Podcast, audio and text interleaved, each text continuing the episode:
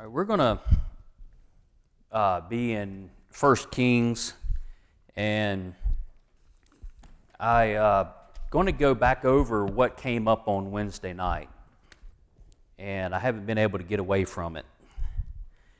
It just keeps coming back in my mind.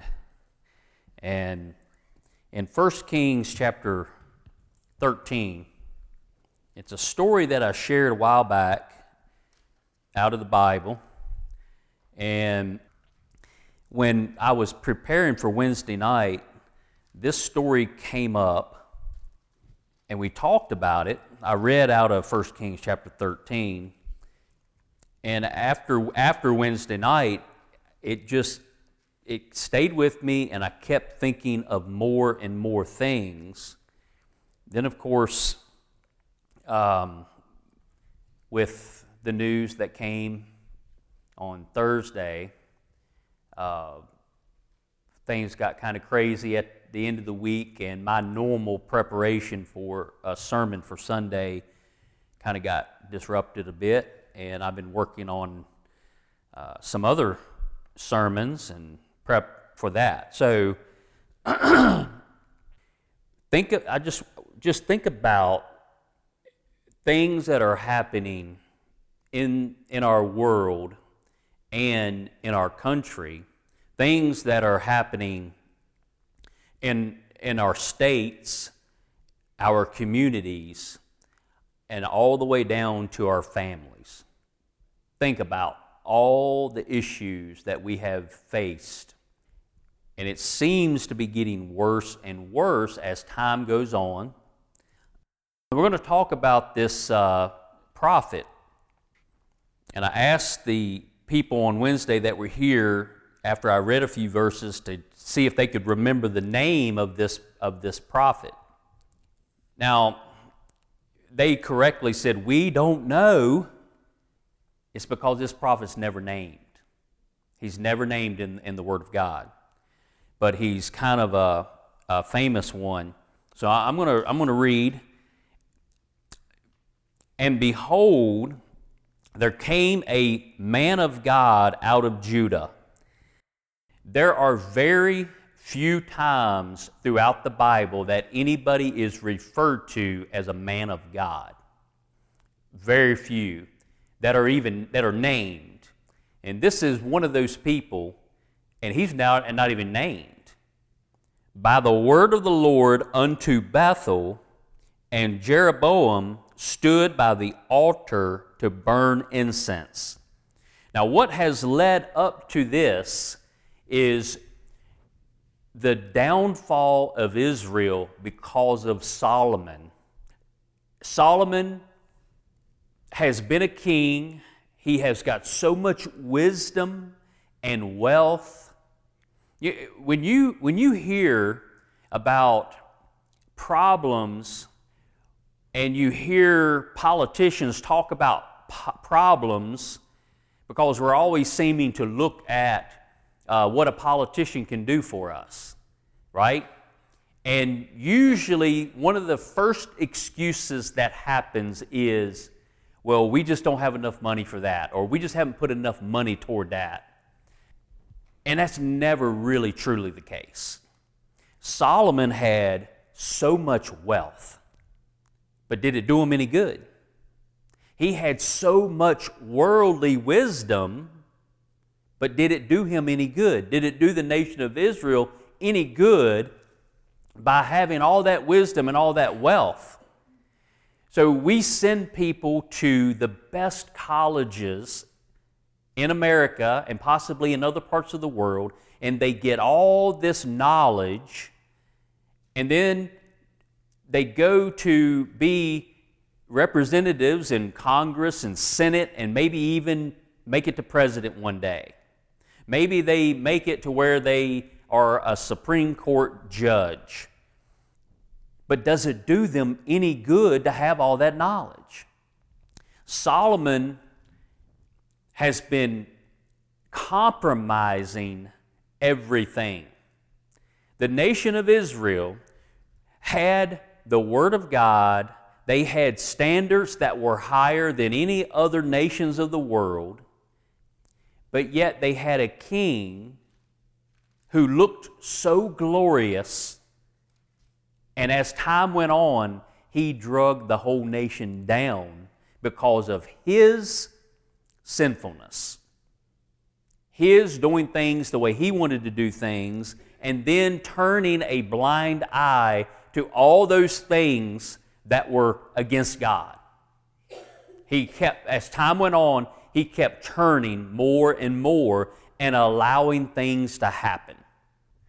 So when Solomon died, this king, Jeroboam, takes 10 tribes and goes up to the north, and he makes a totally different kingdom. And it was very corrupt. And now he's getting ready to burn incense at this altar. And he cried against the altar. This is the man of God, this prophet. He cried against the altar in the word of the Lord and said, O altar, altar, thus saith the Lord, behold, a child shall be born unto the house of David, Josiah by name, and upon thee shall he offer the priest of the high places that burn incense upon thee. So he's actually going to offer the bones of people that have done the things that they're doing now, what's going on right here. Josiah, I think we determined, I never even looked it up, but we determined that was 300 years later that Josiah was going to clean house, because if you remember, Josiah was one of very few really good kings. There was two kings that I could say were really good, and it was probably Hezekiah and Josiah. There's others that were honorable mention. They were decent, but most were horrible. Josiah's father was horrible, and his grandfather, if I'm not mistaken, was Manasseh, who was the worst king ever for Israel. And Manasseh, again, I'm pretty sure he's the one that came from the great King Hezekiah in those 15 added on years to his life. Answered prayer, but brought in a king that was absolutely horrible. Sometimes our answered prayer probably would have been best if it didn't get answered. And it's a story of hope when you know you can pray and God will hear you, but God had already said, this is going to happen. Sometimes we just need to go with what God says and not pray for anything different. That's a tough one. Because it's great news that Hezekiah's life was extended. But a couple years into that extended life, baby Manasseh shows up. And he ends up being the worst king that Israel has ever seen. So, some things are hard to understand. So the story is, this prophet, this man of God, prophet, they come out of Judah. He shows up at the time when Jeroboam is doing this terrible thing. It just so happens that he shows up exactly when this happens. God's timing is right on. All right, I'm going to read some things out of this John Phillips. So Jeroboam needed something. He needed to replace everything that was good, all the things that were set up in Judah. He needed to have his copy of everything. He needed his own capital, so he chose Bethel. I'm talking about, like Jerusalem is the real capital. He needed his own clergy. He needed his own calendar. He needed his own college. One of the books that Ronnie's reading talks about all the college, the Ivy League colleges, the greatest colleges of America when they were first formed.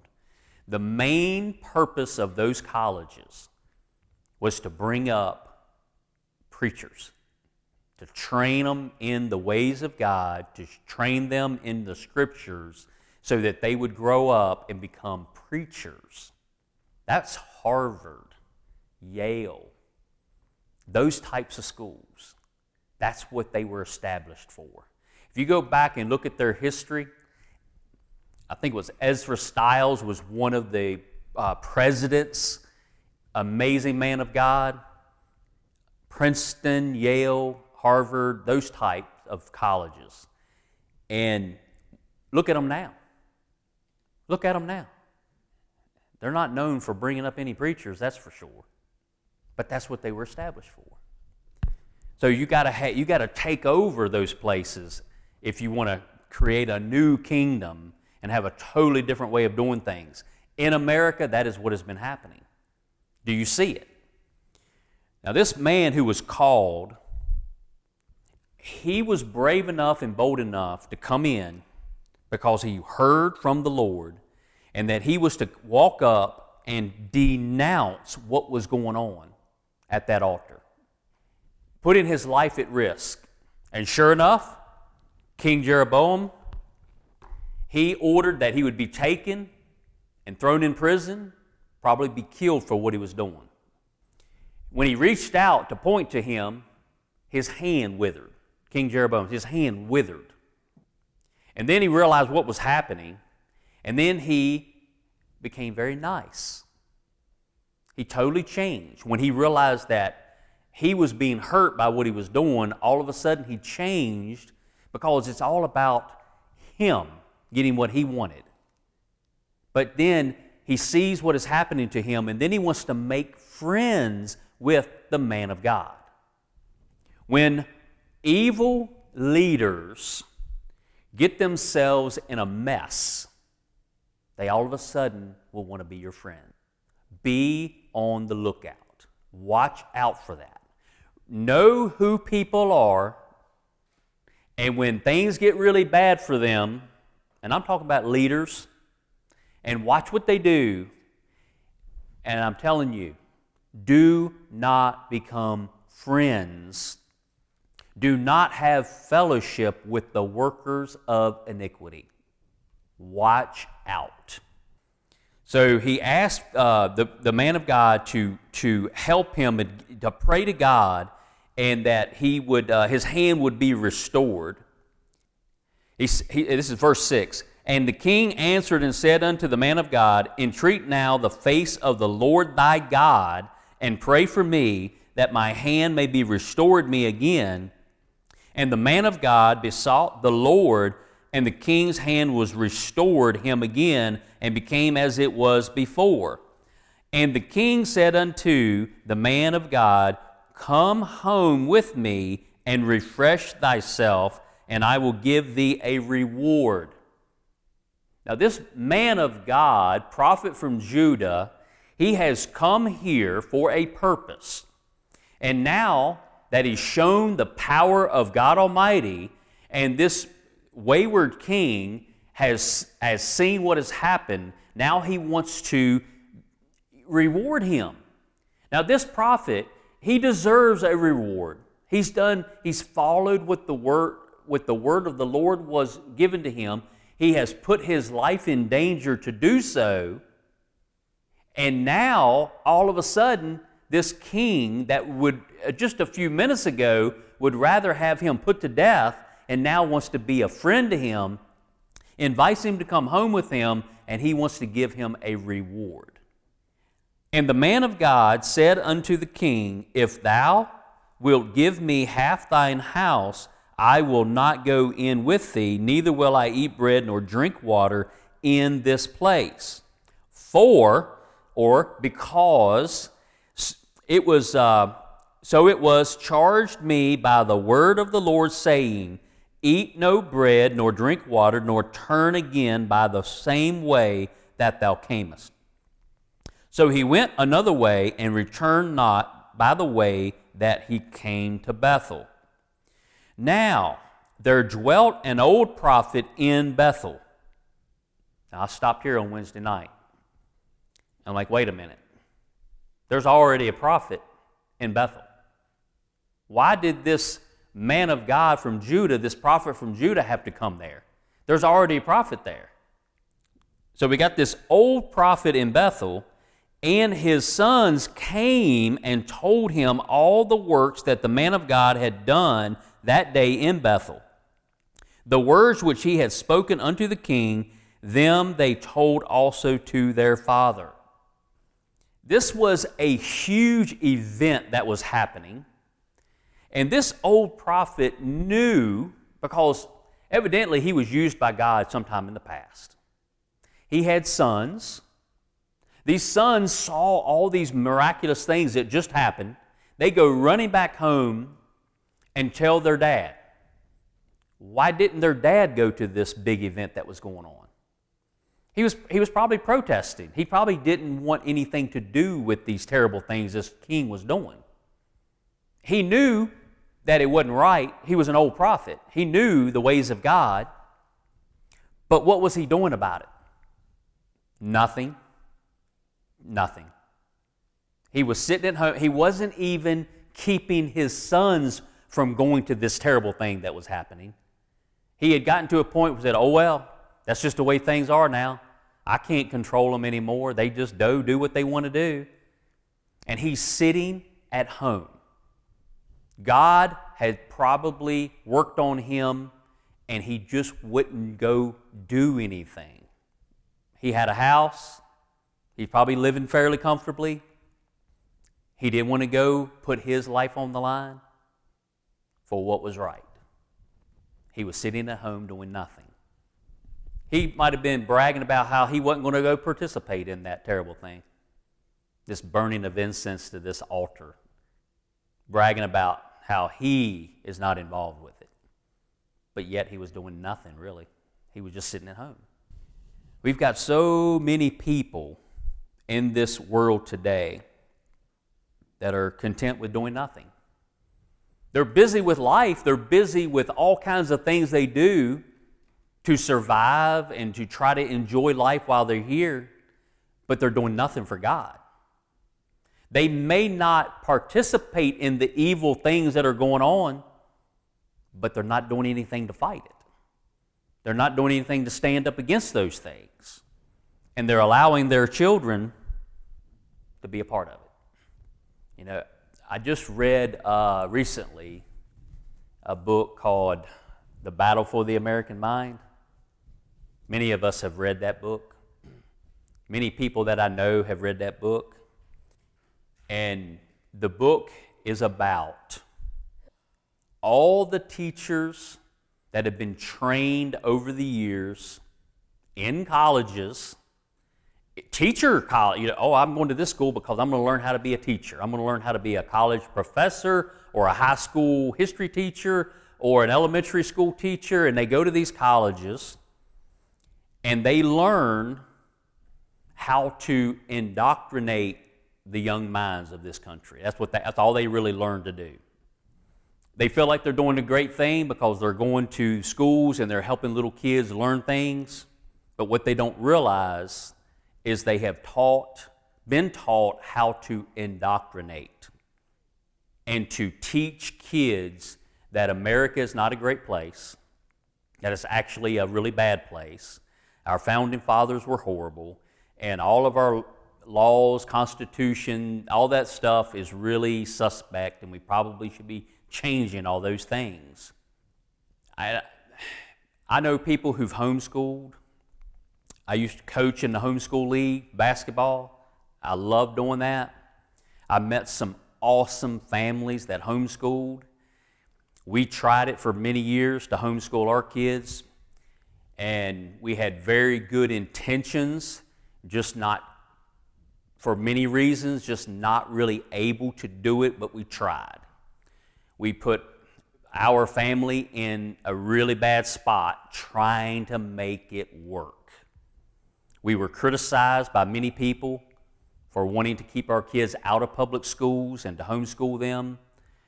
But I had so many examples of families that I knew that the people who criticized me didn't know those families.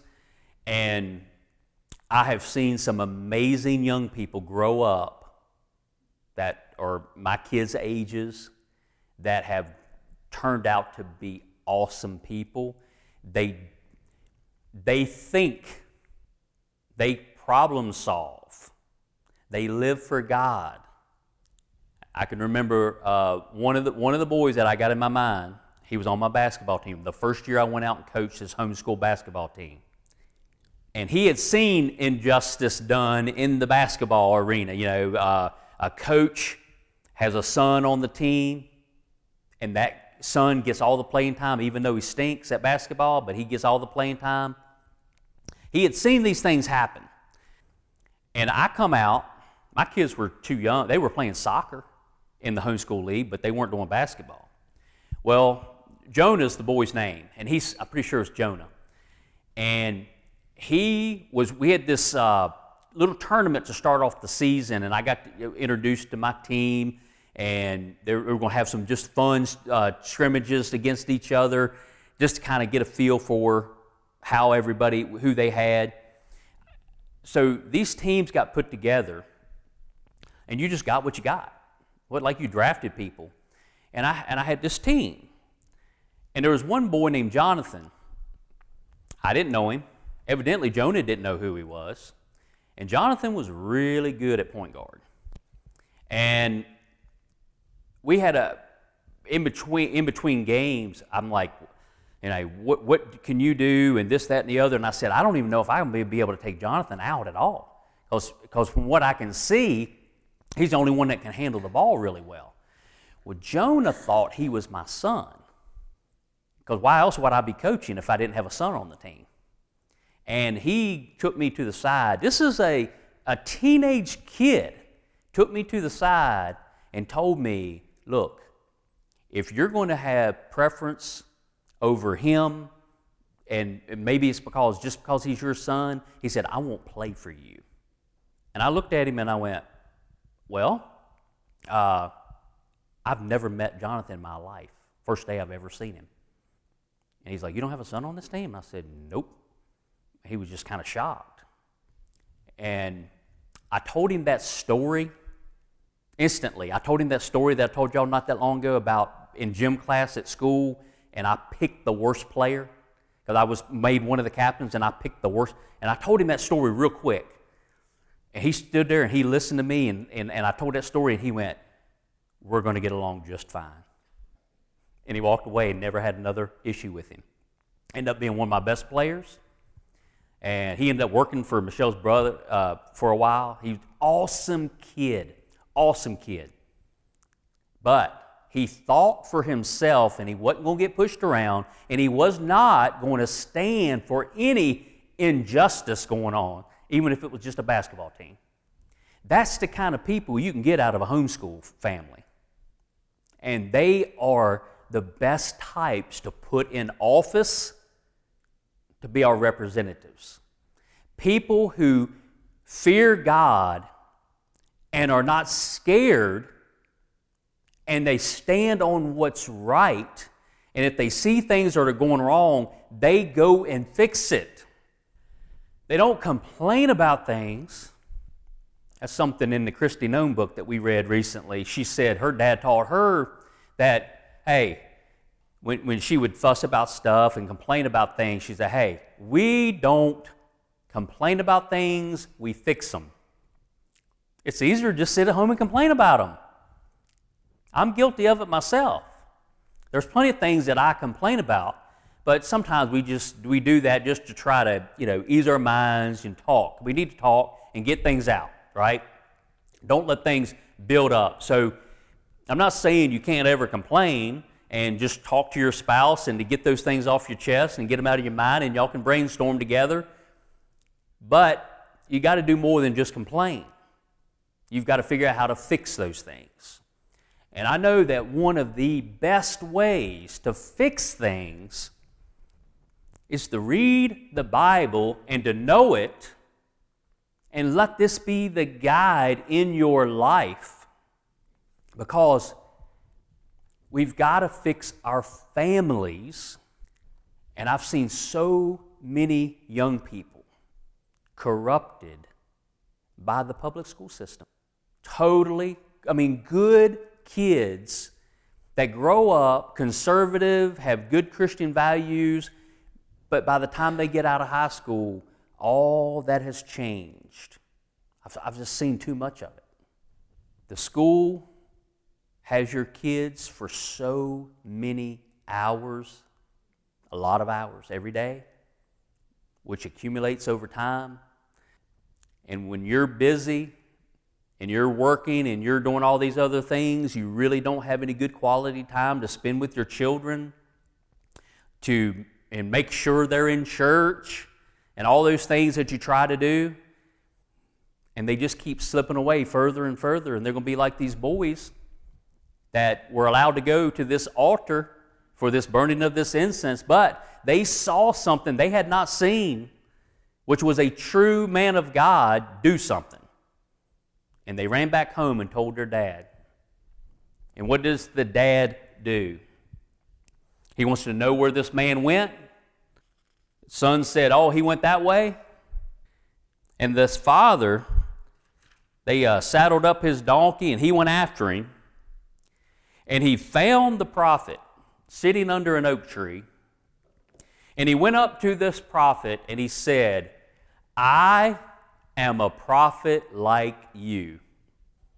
And told him a made-up story that an angel had showed up and told the old prophet to go to this new prophet, this guy who come out of Judah, and he said, because when he first got there, he said, look, I want you to come home with me. I want to feed you and give you something to drink, give you a place to rest. Why would you want to travel? It's late in the day. You need to rest and get an early start in the morning. And the good man, the good prophet said, no, I've heard from the Lord, and I came here for this reason, but I was told not to eat or drink or to go the way I came. I got to go a different way. That's why I'm going out this way, and I can't do that. And the old prophet said, but an angel showed up to me and told me that it's okay for you to come home with me so to eat and drink. And the good man of God said, oh, okay. And he went back with him. Now, this old prophet hadn't heard from God in a while, and he just made up a lie.